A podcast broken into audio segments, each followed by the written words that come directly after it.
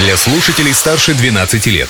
Колесо истории на «Спутник FM.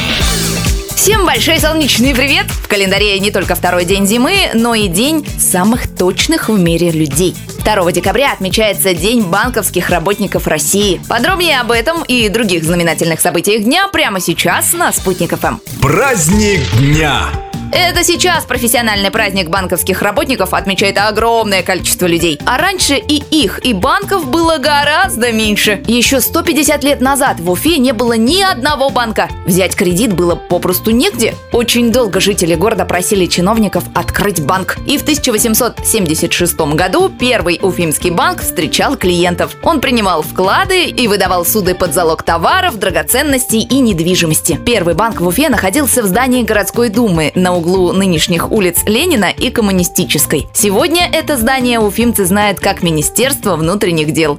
События дня. От праздников к событиям, которые привели к плачевным последствиям. В этот день из Чикаго в Белый дом полетело зашифрованное сообщение. Итальянский мореход добрался до Нового Света. Из Вашингтона в ответ спросили, туземцы дружелюбны? Так лауреат Нобелевской премии физик Энрико Ферми доложил в Белый дом, что ему удалось осуществить первую в мире контролируемую цепную ядерную реакцию. В том же году Ферми и еще 12 нобелевских лауреатов приступили к созданию ядерного оружия. Чем это закончилось, вы знаете. Личность дня.